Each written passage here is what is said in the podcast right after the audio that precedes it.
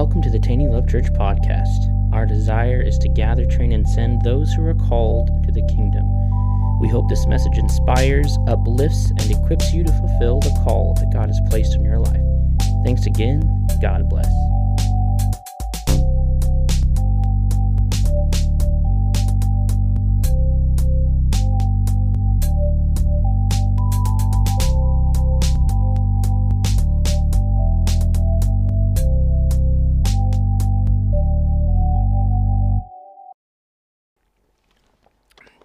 So, what do y'all want to do now? Hear you preach. Thank you, Ben. you do Bible things. Okay, so if you've been with us uh, over the last few weeks, we've been taught. I started a new series. I want to say three or four weeks ago called "Living by the Spirit." This is actually the second. Ben is really funny. I said, Ben, I want to start a series called "Living in the Spirit," and he goes, Mikey, you've done a series called that before. I said, Okay, we'll call it "Living by the Spirit two. and so, uh, so if you search for it on our podcast, make sure you put part two in there. You should listen to part one; it's pretty good. Uh, but this is in addition to that. This is this is what I said. None of us have full revelation of the gospel, and and oftentimes as we study and we live through things in our life, the Lord will bring more things back to us. So I felt impressed to begin to talk about this um, a few weeks back, and it's been really, really good. I, I, it was kind of funny I thought it was going to be maybe a one or two week thing, but as I began to get into it and study it, it just started to grow and grow and grow. So um, I think it's been really, really good. It's been really beneficial for me. Has it been helpful for anyone, any of you guys here? It's important to know, like I said, it's important to know what the word says. Um, where, where to start on this? Last week we covered uh, Galatians 5, talking about the differences of what living by the flesh is and what living by the spirit is and how the bible defines that and that's in galatians 5 but i want to i want to take a, a, quick step back and recap a little bit for those of you who weren't here and then we'll move on. Um, what what i said at the very beginning of this is that it's important for us to know what uh, what was changed. I'm going to do this sorry. There you go okay. It was important for us to know what was changed in the covenant. So previous to Jesus Christ, we had the Ten Commandments and the 613 laws that were required us for us to be righteous. After Jesus Christ, one of the things that he transformed was our ability to stand in righteousness through what he did on the cross. And what we found out, if you go and read Romans 8, verses 1 through 17, that what he gave us is direct access to the Father. Is that through Jesus Christ, we get to go directly to God when God created Adam and Eve, he created them to dwell with him. Does that make sense? The word says that he would walk with them in the cool of the evening. He created Adam and Eve to be in fellowship, and that hasn't changed. Mankind, we are designed to be in fellowship with God. But what happened? There was an apple, or excuse me, it wasn't an apple. Bible doesn't say it was an apple. That's just how it's depicted in every Sunday school class. There was a fruit that Eve was deceived to eat, and then she deceived her husband, and he ate, and then sin came into the world. They, they revealed that they were naked, shame came in, and they were separated from God. Now, does that change God's heart at all? No. His heart has always been to be in fellowship with us. So he created a covenant with Abraham. And he said, if you can live by this covenant, all will go well with you.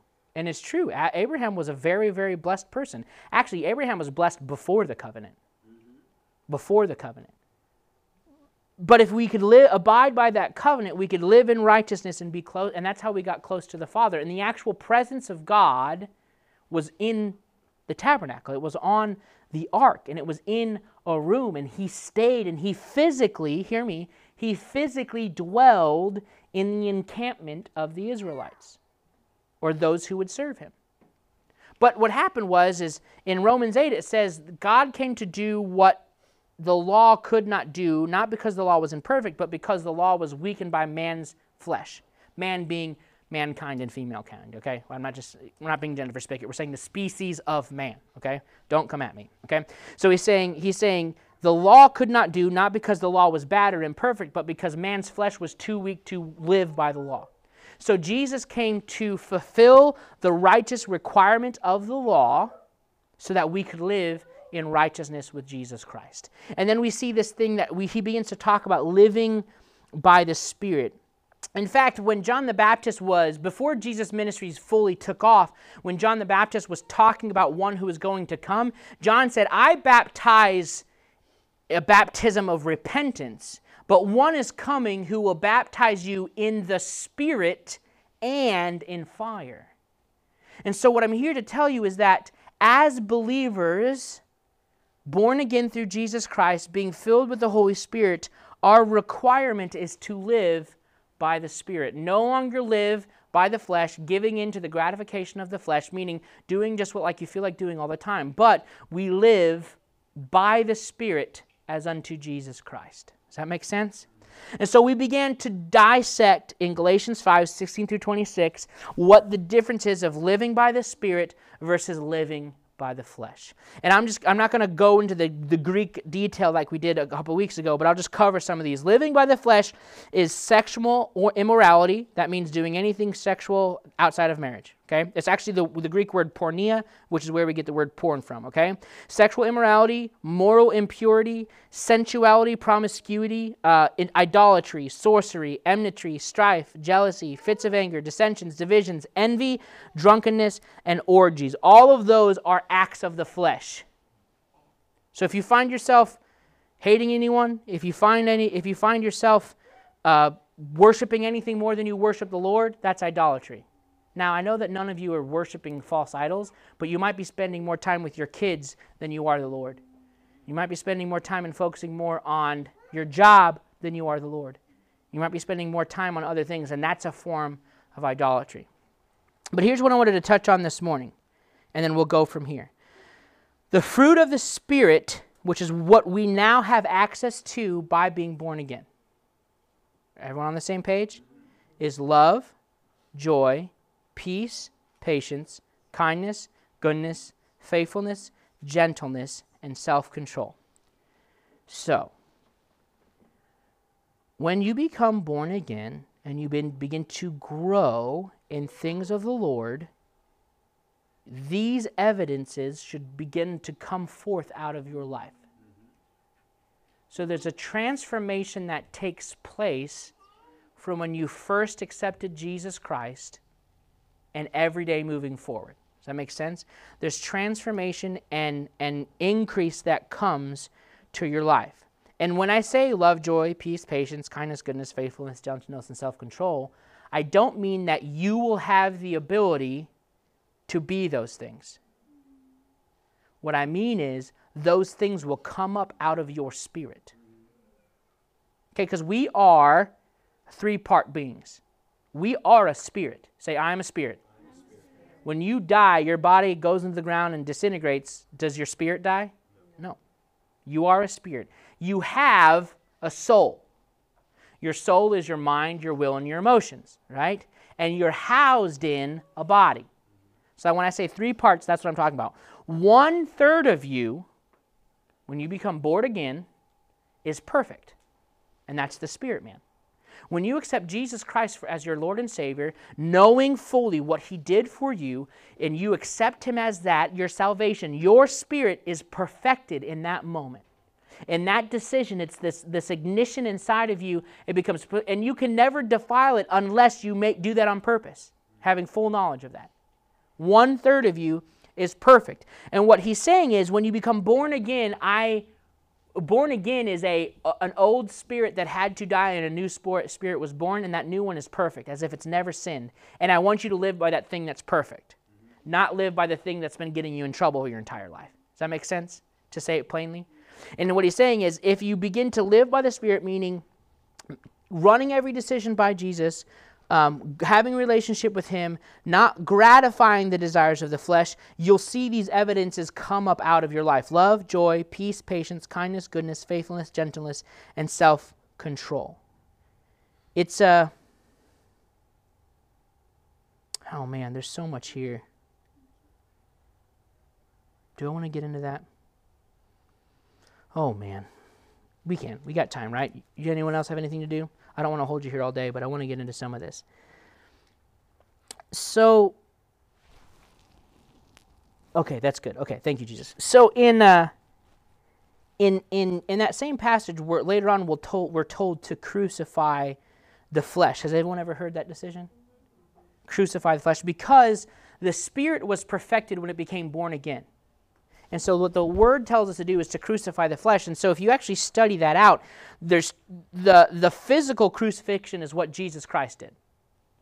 But the the figurative or the metaphorical crucifixion is putting the old self to death by submitting all decisions and desires to the Lord and utterly and decisively rejects the decision to live independent from God. It utterly and decisively, uh, excuse me, it, it utterly and decisively rejects the decision to live independently from God. What does it mean to live independently from God? That means to make a decision on your own. The word says, For as many as are led by the Spirit of God, they are the sons, female sons and male sons, they are the sons of God. So, if you aren't led by the Spirit, are you a son? Now, you're in the kingdom of heaven. You're born again, but what he wants us to move to is from someone who is just saved from hell to someone who stands in the position of being a son, to someone who stands in the position of being a daughter. What do I mean by that? If you had on earth a rich, rich dad, you had a good relationship with your dad, and he said, "When I, when I die." I saw some looks, not me. Don't look at me. Uh, when I die, he gets. He says, when I die, all that I have belongs to you. Like in the Lion King, everything the light touches, right? That's your kingdom. So that's called an inheritance, right? It's something that you get simply because you were born into the family. It has nothing to do with how good you are at whatever it is that you do. It has nothing to do with your ability or your strength. You only get access to the inheritance because of your birthright. That's the only reason. In, in, in other countries, that was where kings and kings came from. Why were they kings and queens? Because they were born that way. They, they didn't, does that mean that they were good at it? Most of the time, no. It was pretty bad, actually. It was really, really bad a lot of the times. But that they were not qualified, but they had birthright. So what I'm saying is, is Jesus wants us, when we live by the Spirit and we decide to crucify the flesh, meaning we reject the decision to live independently from God, we actually put ourselves in the position of sonship. I'll, make this, this uh, example again. When I teach this, I've been doing this. When I stand over here, this represents living in the flesh. When I stand over here, that represents living in the spirit. Okay? We're on the same page? So when you make a decision to when you make the decision to reject living independently from God, you're saying, I know what I want to do and I know what feels good to do. However, I'm deciding to check in with my dad. I'm deciding to check in with the Lord on how I should do this and what I should do. I'm going to give you a really practical way to walk this out. Because I, I understand people go, I'm literally trying to live by the Spirit, but I never hear God. Okay? When Jesus spoke to Moses on the mountain, do you remember how that worked? There was thunder and lightning, and the earth began to shake. And the word says, but God's voice wasn't in the thunder and lightning. And it said, the earth began to shake, and he said, God's voice wasn't in the shaking of the earth. But it said, a still, quiet voice came to him. If God wanted to bring everyone to him, he'd just put his face in the sky and say, I am God, and people would you know, fall down and probably die. But he doesn't do that because he wants us to decide. So he talks to us in a still, quiet voice. What does this look like? I'll show you. Let's say you're presented an opportunity to, uh, I don't know, get a job or something, okay? And you have two opportunities, okay? One is to work for McDonald's, and one is to work for Wendy's. And you're like, well, they both seem equally as good. They, it's both flipping burgers. It's, it's both working in customer service, they seem to be equal. What am I supposed to do? Okay? So you have a decision. You can just make you can just make a decision in the flesh and hope that it goes well. And it might. You got a 50-50 chance. Or you can make a decision by the Spirit. How do we do this? I'll show you. It's as simple as this. Remember that thing where I said it's easier to hear the Lord when you stop talking? Okay. So this is what this is what I was taught to do and it served me quite well in my life. I get quiet. Okay? No phone, no TV, no nothing, no distractions. And I sit and I go, "Okay, Lord, you know this decision I have to make. I ask you to show me what I'm supposed to do." And I get quiet for a little bit and then I will say, "I'm going to take the job at Wendy's." And then I get quiet and I see how that sets in my spirit. Does that feel good? Or does that feel a little bit eh?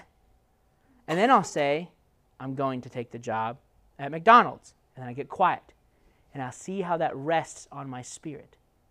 And if I when I say out loud that I'm going to work at Wendy's, that just somehow just something feels better than when I say I'm going to get the job at, at McDonald's. So you know what I do? I go get the job at Wendy's because I, I follow peace. See, God does all of his decisions through peace. And what I just did in that moment is I acknowledged God in the decision. Trust the Lord with all of your heart and all your ways. Acknowledge him, and he will direct your path. That's what the scripture says. I acknowledge him in this decision. I could have picked either one of them, and he would have let me. However, he has the right path and the right way for me. So I acknowledge him in that, and I simply follow peace. The, I, I, I, expressed to you uh, recently that um, I have been stepping out of work in the world and stepping into more work with the ministry, and it's been a new challenge for me because uh, I'll just be frank with you because that's kind of um, who I am. Uh, I've worked hard my entire life. I've worked both in the private sector, I've worked in the public sector, I've worked for small mom and pop companies, and I've worked for international companies. I've, I've traveled, I've flown, I've trained managers, I've, I've talked to people face to face, I've knocked door to door, I've bucked hay bales five feet above my head, I've driven tractors and, and skid steers and bulldozers. I've done a lot of things in my life, but I've always done things. And when you have a job, you go to bed the night before, you kind of think about what you're going to do tomorrow. Ah, I'm going to get up at this such and such time and going to get ready. And, and, and I worked as a contractor for the last probably three or four years. And so when you do that, it's kind of everything's kind of job specific and you just kind of roll over in your mind when you make up. But the Lord said, on these couple days a week, I don't want you to do anything. I want you just to wait on me. Now that sounds awesome. It sounds like, oh, I mean, I don't have to do anything? No, you have to do something. That means you have to get up you have to get quiet and say, Lord, what do you want me to do today? And you don't get to do anything until He tells you. Now, sometimes He'll tell you right away. Sometimes you have to wait. Well, how long do you have to wait, Micah? Sometimes you have to wait some time 10, 15, 20 minutes. Sometimes you have to wait an hour. Sometimes it's two hours. Did you know that God doesn't want you for what you can do for Him? He doesn't want you because you have some great talents. He wants you because He made you. And the thing that He values more than anything else is His relationship with you. But He's so cool and so awesome that not only will He want to be in fellowship with you, He'll give you a purpose because He created with you a drive to operate in a purpose because He has a plan for your life, like it says in Jeremiah. So he might, but but the thing is, is he tells us not to be idolaters, which is serving anything greater than serving him. So if he wants to spend two hours in the morning with you just hanging out, that's what he wants to do. I have a couple friends in my life that I can just sit with and not say anything, and it's it's kind of nice. Now I know that a lot of you would go, Micah, I don't know that you can go more than 10 minutes without talking. I can't, all right? It's not my favorite thing to do, but I can do it. Jenna, yes, I can. Just because you haven't experienced doesn't mean it's not true. I can. Um, but sometimes it's just nice to be around someone, especially when things are heavy, you know? Sometimes when things are bad, you don't necessarily need to talk, you just need to be around someone. God, God wants to be that person for you. And sometimes you don't know what you need is some quiet mental time. Sometimes we're so jumbled up here where there's so much that we're weighing back and forth. There's so much that we're thinking on that he's like I, I literally couldn't tell you what i want to do because there's no space. There's so much that you've consumed in your brain and there's so much that you're carrying that there, I, if i put anything else on you you'd fall over. So what i need you to do is to let go of some stuff This is something that I, I, have I've learned to do, and the Lord's helping me because being the, the way that I was raised, you, you just work hard. And then you continue to work hard, and then one day you die. That's how it works. Like, that's how I was raised. You get up, you work hard, and then you die one day. That's the whole thing, right? But I have a tendency in the past to just carry things and not express it to anyone. And when you're when you're a dad and you're a husband, you don't get to have problems. Does that make sense? I'm not saying I'm not I'm not this isn't a rule. I'm just saying I'm I'm I'm being vulnerable with how I've lived, okay? When you're a dad and you're a husband, I, I just don't get to have problems. I just help I carry everyone else's, right? Becky has a problem with the kids, so I have to go correct the kids, or the kids are doing this thing. And I'm not saying my house is chaotic. I'm just you don't understand what I'm saying. Like I, I go to work and I and I work for other people and I serve them and I do those things. So I don't I don't get to have problems. But what happens is when you take all of that on yourself, and then you try to go seek the Lord, the only thing that pops up into your brain is everything you've been worried about. You go, Lord, I want to make this decision, and all you think about is, how you handled that situation last time. Maybe you got frustrated with the kids and you raised your voice, right? Or maybe maybe you were doing this thing and you couldn't do it to the best of your ability because you were handicapped by this thing and that bothers you, right? Or maybe you you you didn't make a phone call and you all of a sudden you get quiet and these reminders that you meant to do yesterday, oh shoot, I meant to call this person, I meant to that thing. So you you fall right back into doing stuff. And you're not quiet and it's because you're carrying so much part of living by the Spirit is laying all of that stuff down. That doesn't, I'm not saying be irresponsible, but there's these great inventions, okay? It's called a notebook and a pen, okay? And this is a process that you can do. If you're trying to get quiet with the Lord and all that's coming up is these thoughts, write them down. Uh, I, I got to take chicken out for dinner, okay? I need to call Randy back about the truck. I need to take the car to the shop. Because all, all those thoughts are coming in. You need to find a way to release that. Sometimes you need to do this. Father, I, I, I did this recently, this week. I said, Father, I repent for carrying things that I shouldn't have carried. I was talking to the Lord about something uh, the other morning. I said, Lord, I just want to do this the way that you want to do it, and I, am just seeking you. It was in earnest. I was like, there's a situation, I want to seek guidance. How do I do this? And he said, Micah, you're carrying it. And I said, You're right, I'm sorry. That's his word, that we have that relationship. So I immediately stopped what I was doing. I said, Lord, I repent for picking this up and carrying it. And I release it to you in the name of Jesus. And I let go of that and I release it to you. And I know that you'll show me when and if I need to interact with those things. Because a lot of times there's stuff that God wants to do for you that He can't because you're the one trying to do it. I'll say that again because it landed so well. A lot of the times, there's stuff that you want fixed in your life and God wants to fix it, but He can't get access to it because you're hanging on to it. Does that make sense?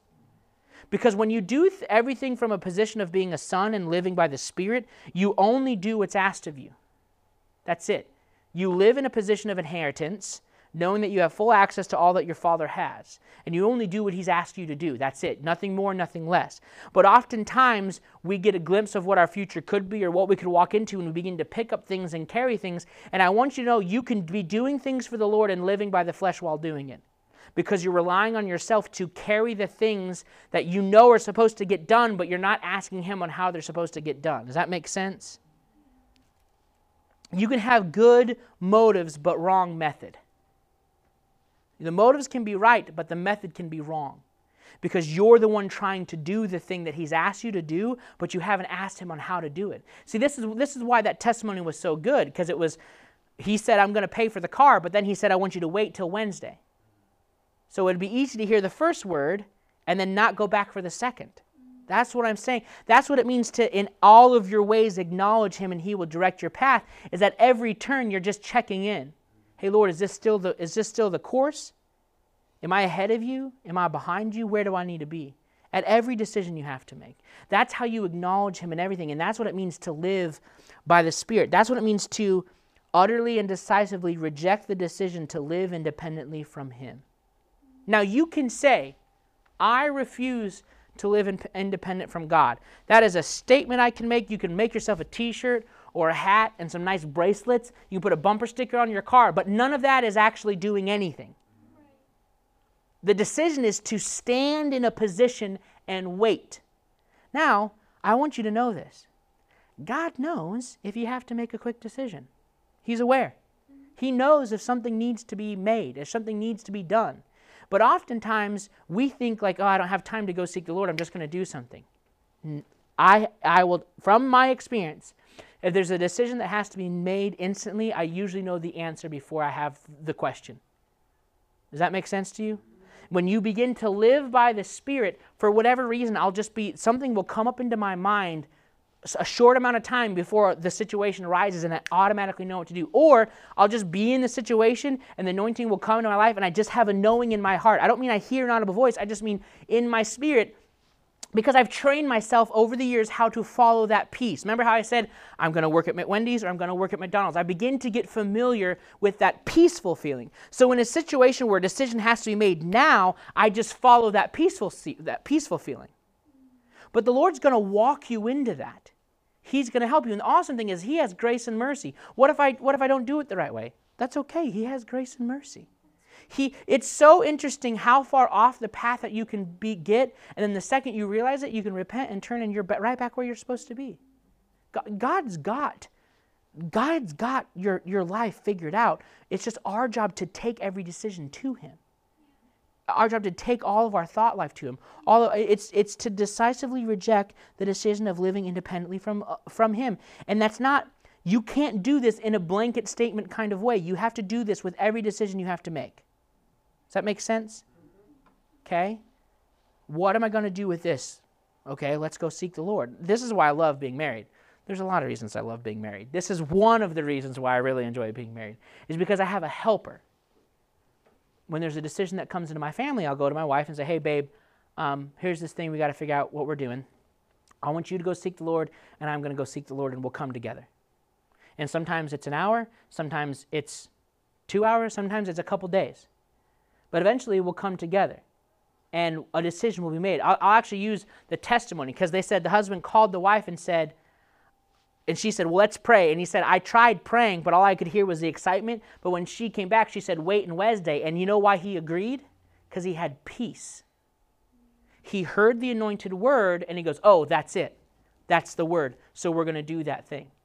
That's what I mean a decision is made. Oftentimes, you both can get the same answer. You'll come together like, oh, that's crazy. That's literally the exact thing that the Lord tells me. This happens, this happens with Ben and I oftentimes. You know, Ben is the associate pastor of this church, so when we're coming decisions, we talk about a lot of things, and so we'll come together and he'll say, hey, man, what do you think about this? I said, well, this was on my heart. And he goes, dude, that God gave me that verse last night.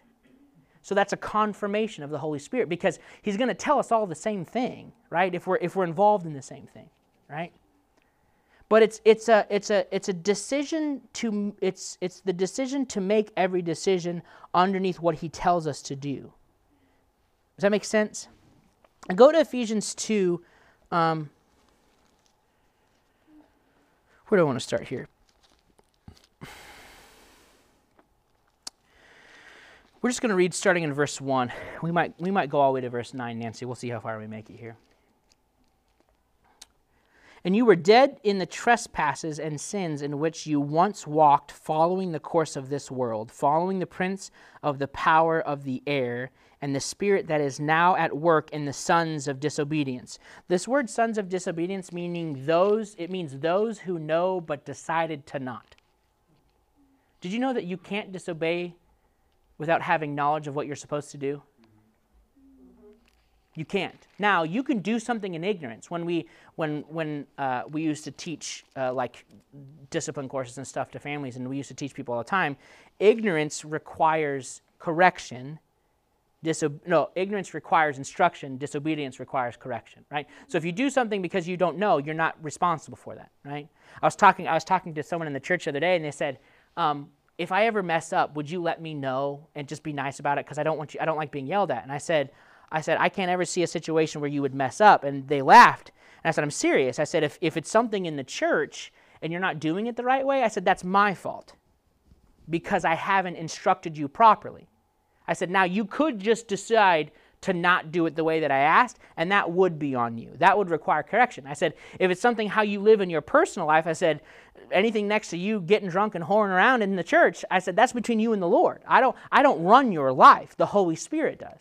I said, so, so if it's ignorance, that just requires instruction. Does that make sense? But this word, sons of disobedience, it literally means those who know but choose to not. Does that make sense? Okay, uh, where are we at? Verse 3?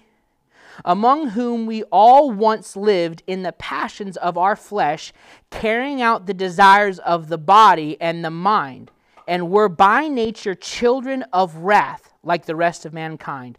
But God, being rich in mercy, because of the great love with which He loved us, even when we were dead in our trespasses. That means because of the sin, you were dead. The word says that the wages of sin is death. That's why you were dead.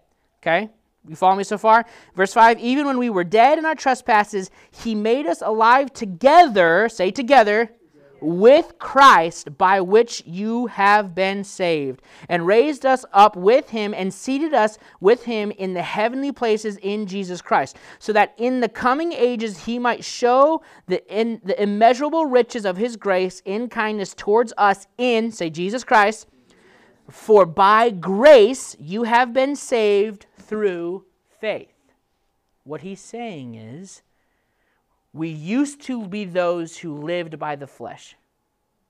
And the flesh deserves death because it lives in sin. But because of what Jesus Christ did, Jesus Christ not only did it for, he didn't do it for himself, he did it for us. And when he sits at the right hand of the Father, we sit in him at the right hand of the Father when we live by the Spirit and not by the flesh. So, all of this world has been afforded to us by Jesus Christ, but we still have a decision. God does not force any of us to do anything, we have free will. And so, every day, every decision, everything that we walk through, everything in our lives, we get to decide whether we want to live by the Spirit or we want to live by the flesh. Every day. Until Jesus Christ comes, this is how your existence will be. Always. You will always have this decision because Jesus has given us free will. Does that make sense? In Joshua 24, verses 15 and 14 and 15, you don't have to turn there. Joshua was talking about the generations of people and what had happened, and he said, As for me and my house, we will serve the Lord. So Joshua is declaring his decision to live in Jesus Christ, to live in the Lord at that time. But it's the same thing today. We get to decide every day, every moment when your eyes pop open and you breathe that first breath of air that you did nothing to deserve, you get to decide whether you live by the Spirit or live by the flesh. And here's the great thing you don't even have to do that much. Actually, all of what you have to do is to not do things. I'll explain, okay? All you have to do is to not do things. Because living by the flesh requires action, unless it's being lazy. Then it requires no action. That's the only one that's, uh, that, that's kind of on the other side of that thing. But to live by the flesh is to simply follow the indulges that you have, right? It's simply by just whatever you feel like doing in that moment, you do. This is what was happening in the church of Corinth. I don't know if you remember this. We don't, uh, for sake, time's sake, I'll, I'll, I'll just syn- synopsize this. But basically, what happened is the church of Corinth, um, there was never a Christian church there, but there was tons of temples. And they used to worship by having orgies in these churches, in these temples, okay? So that was the culture of that time in Corinth. Okay? So then Paul goes and plants a church there, and then then after the church grows, they send all these questions to Paul, and he's like, "Well, listen, we have grace, right? So it's if you know the body was meant for food, and the, the the, body was meant for sex and for food, so we should be able to have all the sex and food that we want." And Paul's like, "No, because we don't live according to the flesh; we live according to the spirit." And Paul was making that distinction. We'll probably visit some of that over the next couple weeks because he our job is to simply decide to live in what God asks us to do, not giving in to the indulgence of the flesh every day. That's, that's what it means to not live by the flesh, is to not do the things that you want to do all the time. For instance, when you wake up at 5.30 in the morning because you have to be at work at 6.30, do you always just want to get up? Some people do, and those people are freaks. I'm joking. Uh, if you're a morning person, that's great. Good for you. God bless you. Okay? Some, sometimes it's just, I, I don't always want to get up and like take my dog out and like get my kids up and uh, that's not what I want to do and I'm not trying to paint a bad picture on myself but if it was up to my flesh they would all serve me. You understand? It was up to my flesh. They would you know I'm I'm the dad you know go make me a sandwich go go fetch my slippers go make my coffee for me you serve me okay does that make sense? The flesh is, is this fickle thing that sometimes it wants pickles and sometimes it wants chocolate and sometimes it wants a hug. Sometimes it wants all three at the same time, right? It's just this thing that it's, it's, it's very indulgent. But what, in, what, what that indulgence leads to is death. Well, Micah, how does eating pickles when I want to eat pickles lead to death? Because the more and more you feed the flesh voice, the more and more things it will try to get you to do because it wants simple gratification. This is how the church of Corinth was literally, they were going to church. Like in the church of Corinth, there was a man who was married and having relations to his dad's wife, so his stepmom. That's gross. And everyone in the church knew about it. And it was just kind of okay, because, like, well, we have grace, so it should be fine. No, you're living by the indulgence of the flesh. So if you, I, I promise you, don't do this okay? Don't test this out yourself. But if you just start listening to the flesh, you'll find yourself dead very fast. I know people who decided to turn from God and say, I'm, I'm, this, is too, this is not what I want to do. Uh, and they just started living for themselves.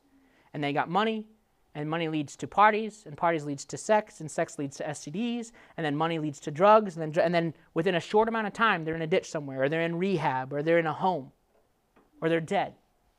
That's where the flesh will always take you to death because it's dumb, it's ignorant, it's short sighted, it does not see the long game. So the flesh will, we have word that actually says that.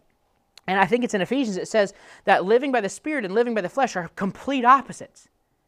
For the Spirit leads to God and the flesh leads to death. Okay?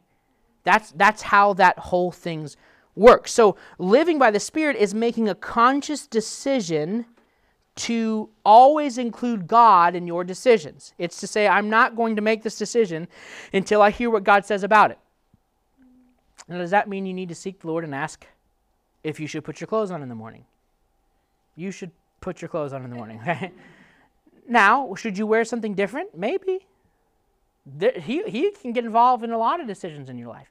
And it might not even be a terrible practice for you to practice getting him involved in every decisions of your life. However, get, make sure you have time to do that. Make time to do it. Don't tell your boss, oh, I was late because Jesus didn't tell me what I was supposed to wear for, you know, today for work.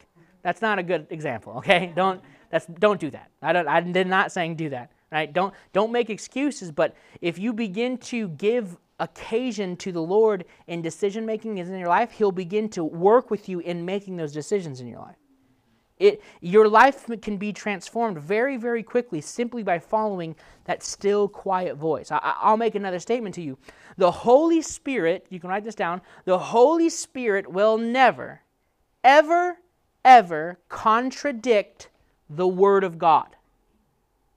Okay? Micah, why is this important? Because as you're learning to be led by the Spirit of God, the enemy is going to try to trick you and he's going to have other things try to convince you to do things. And it's a, the word says that my sheep know my voice, and another voice they will not follow. It's important to know the word so you know what the Holy Spirit says.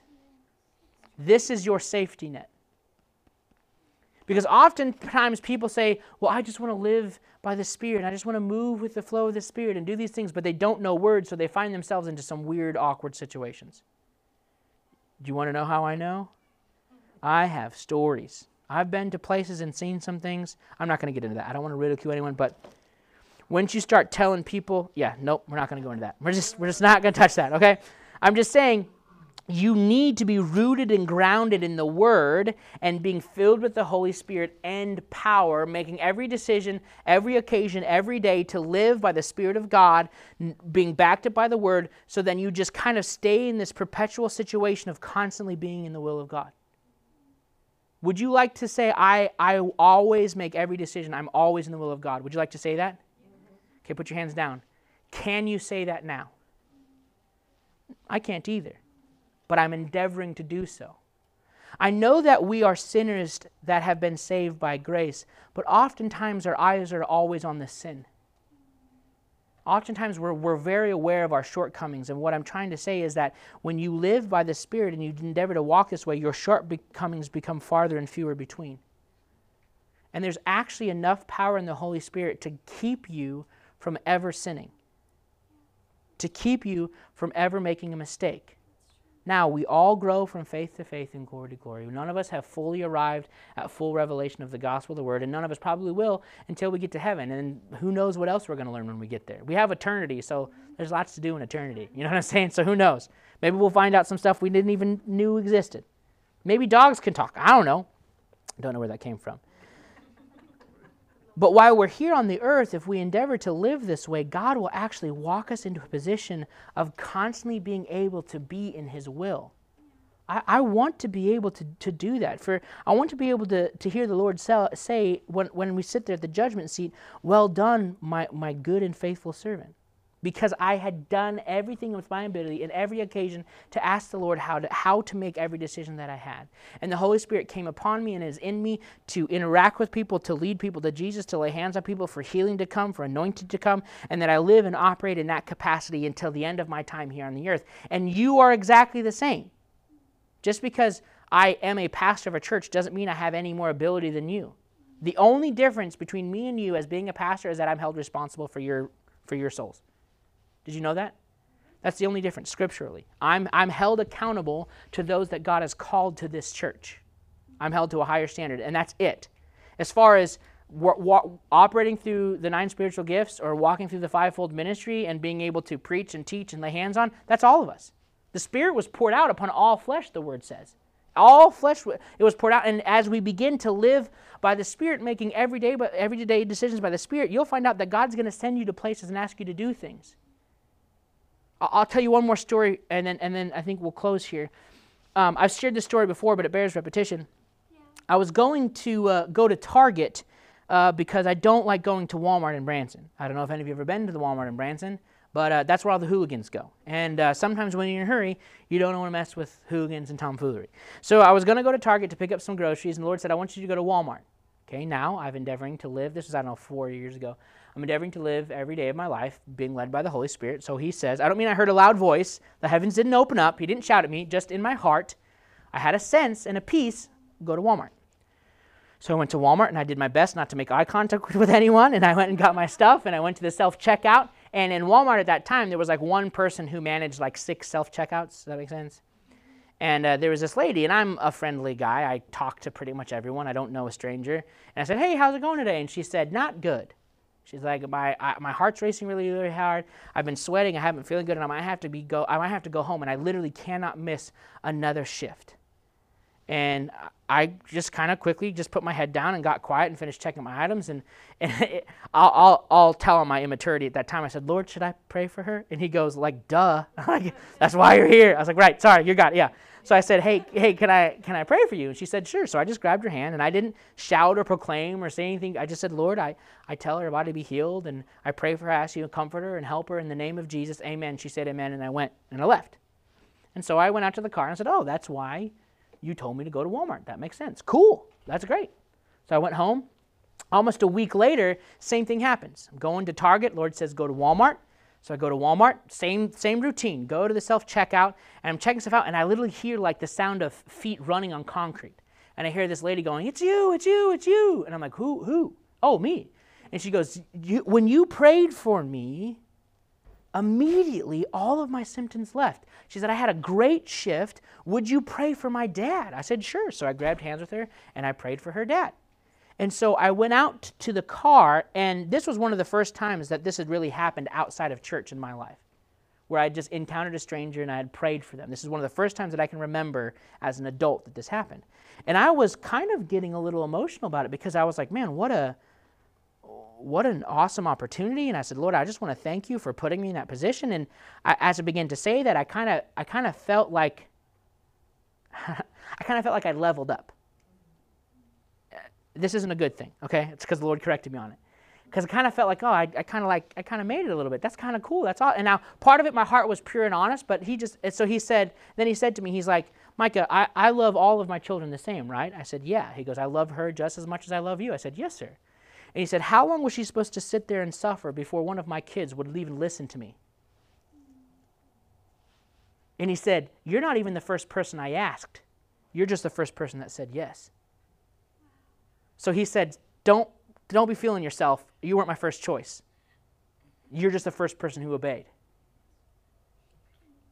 So I don't know where on the list I was, but the way that he said that, it seemed I was down a little bit. okay, so so some humbleness came to me. But what I, well, the reason why I share that with you is because he was showing me that he was showing me that the only reason why this lady had a miracle because he was saying she had been crying out to me for help and I've been trying to send her help, but no one would listen to me. And, and, and you would go, well, why, why didn't God just reach down from heaven and heal her? Because that's not what he did. He poured his spirit onto flesh so that we would be his hands and feet here on earth. Could he do it? Yes. Will he do it? No. Because he put that responsibility and anointing on us. We are the vessel he wants to operate through. If you're upset by that statement I just made, I don't claim to know all the scripture. You can find scripture within context, bring it to me. I will happily have a discussion with you. But what I'm saying is, God has called and anointed us to be his hands and feet here on the earth. And the only reason why that lady was able to receive her healing that day is not because I'm something great, but because I simply said okay and I obeyed. That's the only reason. Because I listened. And that's what it means to live every day being led by the Spirit. Every decision. Does that mean you should ask the Lord if you should go to Walmart or Target? Yeah, absolutely. And maybe you don't ask Him, but maybe you're open to Him. There's a lot of places that if you read, if you read about Paul when he traveled all over the Middle East, it said that I, he said, I was going to come to you, but I was restrained by the Holy Spirit. A lot of the times, you can just continue to do what you're supposed to be doing once you kind of begin to build this relationship, and the Lord will start saying, Hey, instead of that, do this. Or He'll say, Hey, don't go there, go here. Hey, don't go now. So it, it's not once you begin to build this relationship, it's not that you have you can't do anything until he says do something. It's that you go about operating in the wisdom and knowledge that God has put in your heart and he'll lead you and guide you along the way. It's almost like, well, no, that's not a good analogy. It, it, it would be like um, bowling with bumpers. Does that make sense? You're going on the trajectory you're supposed to go, and maybe you get off, but you, you just get bumped back in place. Does that make sense? That's what the Holy Spirit is like. It's not that violent, but that's what He does. He just kind of leads you and guides you how you're supposed to go. Sometimes He will say, hey, stop. He's done this to me once. We were I was it was really young. I was just learning about this. I was maybe 16 or 17. I was driving with all of my family minus my dad in our big black van. I have a big family. There's 9 of us. And the Lord said, "Get off the road." The Holy Spirit. I didn't mean to hear an audible voice in my heart. He said, "Get off the road." So I pulled over. Mom said, "What are you doing?" I said, "I don't know. I just feel like I was supposed to get off the road." And my mom, being awesome and knowing that we're learning, she goes, "Okay, well, we'll just hang out." So we might have sat there for I don't know, maybe 5 minutes, maybe 10. And uh, we used to drive an hour every day to church, three days a week Friday, Wednesday night, Friday night, Sunday morning. So it's a long trip. And over an hour, there's a lot of stuff that could go wrong, and it's all these back roads, right? So there's lots of things that could go wrong. So after about five or 10 minutes, I felt a release in my heart. Okay, go ahead and go. So we got on the road, and not the exact amount of time down the road that I waited, there was an accident. A car had ran off the ditch, and some car hit them. And basically, the Holy Spirit spared us from being in that situation. And the Lord had showed me that. And that was simply by Him saying, hey, get off the road. It, it wasn't violent or angry, but it was urgent. Does that make sense? It was kind of a quickness hey, get off. And so I did. And that's what the Holy Spirit will do with you. If you acknowledge Him in every decision in your life, He'll begin to involve Himself in every decision of your life. And once you make room and space for Him and you start clearing out your thought life, you start clearing out and letting go of things that you shouldn't be carrying, He'll begin to interact with you more and more in your life and He'll lead you every step of the way. And, and all of a sudden, you just find yourself in the perfect will of God because you're just moving when He says move, you're stopping when He says stop. He said, okay, adjust to the left, adjust to the right. The Holy Spirit is like the rudder of a great ship. That's, that's kind of what that like. It, it just makes these adjustments and these turns. Does that make sense? maybe that's not the best analogy, but but it's just it, it just it just leads us and guides us on the trajectory that God has for our life. Amen. Amen. Ben, why don't you come up? Hey, thanks for listening to the Taney Love Church podcast. For more information about us, visit us online at www.taneylovechurch.com. And you can also check us out on social media on Instagram and Facebook.